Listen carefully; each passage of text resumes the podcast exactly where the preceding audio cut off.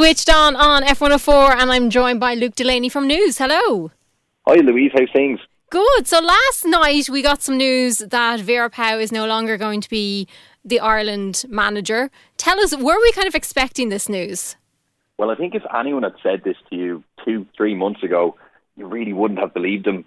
But sadly, as the World Cup kind of went on and as the weeks after progressed, I think it was almost expected. Was it deserved? It's tough to know because there seems to be a lot of stuff maybe hidden away from fans, hidden away from the public. But one thing that seems to be clear is that there was definitely some discontent in the dressing room. And I think that was very evident from a, a couple of the interviews the players were giving, not publicly backing Vera afterwards. So I think it's safe to assume that there was some sort of fallout. Have we any idea what that could be? Because obviously we did hear about some of the arguments that were going on between members of the team and obviously herself. I know, and everything at the moment really is speculation. We obviously did see yeah. that quite high profile um, miscommunication or disagreement between between Katie McCabe and with Vera at the end of that last match. Um, but apart from that, it, it's very tough to know. But it is clear that there must have been something going on behind the scenes. Hence why the FAI did make this call. Yeah, and obviously she has been the first manager to get the women to the World Cup. Do you think that reign is going to continue now that she's no longer part of it? Well, whoever comes in, they're going to have absolutely huge shoes to fill. Like you said, their first ever major tournament for the Irish women's team, and let's not forget, it's our Irish football's first World Cup appearance in over two decades. And apart from that, getting Ireland to 22nd in the world rankings, Vera undoubtedly did a fantastic job. And there was a lot of talking maybe about negative styles of play. Ireland did play quite defensively. But let's not forget, that's what got us to the World Cup in the first place. The players are very happy to sit back in that low block, defend from deep, and hit on the counter attack. So if people do want to maybe see a different change of play and style of play, it's going to take some time for the players to get used to that. We obviously do have a lot of attacking talent, but to change from let's say sitting off with like five at the back like we have been doing to go into something more progressive like a four three three or maybe just a more basic four four two, it will take time to plan to change and whoever comes in obviously a huge task task to do. And obviously now her contract is up at the end of the month. What happens next? So at the moment, see, Ireland, we're back in competitive football action next month. So we obviously have an absolutely huge game against Northern Ireland in the Aviva next month. It's going to be the first time the Irish women's team have played there. And then just a couple of days afterwards, we're playing Hungary away in the Nations League as well.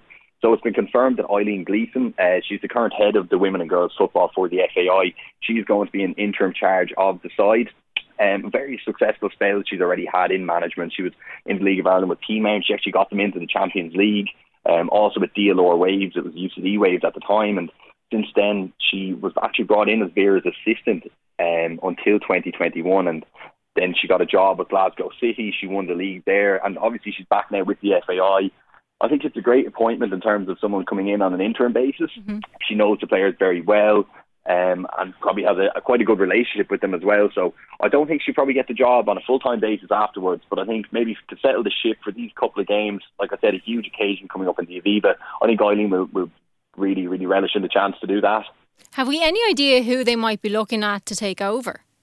There is quite a lot of names floating about. My pick, from a personal opinion, would be Casey Stoney, and she'd be a, a real major coup. Um, and the Irish Times are actually reporting today that she is in contention. The FAI are considering her. She's a former Arsenal, Chelsea, Liverpool player. Mm-hmm. I think she spent three years as manager at Manchester United. She got them promoted, back to back fourth place finishes. And at the moment, she's the San Diego Waves manager. So she manages of Alex Morgan, obviously a huge figure in world soccer. Uh, and the Irish international Kyra Carusa is also there as well. So she is, would be familiar with the side as well. Other names that are being thrown about Alan Mahon, the former Ireland international. He's currently working as the assistant manager at Manchester City. And then maybe one that's a little bit wider field is Lisa Fallon. So she's a slightly different option. She's currently working with FIFA. We saw her do a lot of punditry work with RTÉ over the World Cup. Um, she's been part of Jim Gavin's backroom team at Dublin. She's coached at Chelsea, Cork City. So that could be a different option. She has a wide range of different experiences. So if the FAI are looking further afield for someone with slightly niche experiences, she could be them. But for me, I'd be going with Casey Stoney. And now looking ahead to the matches that, that we have coming up, what what can we expect?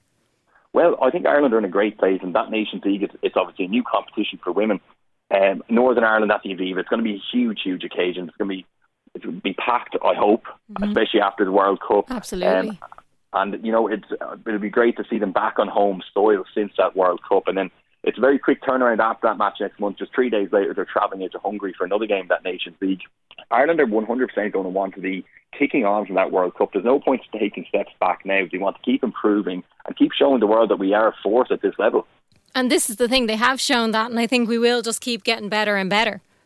100%, and that, that will definitely be the plan and what the FAI are looking for. We've seen that we can get to this level already. And I think the next thing needs to be about keeping these players coming through, keep flooding the players.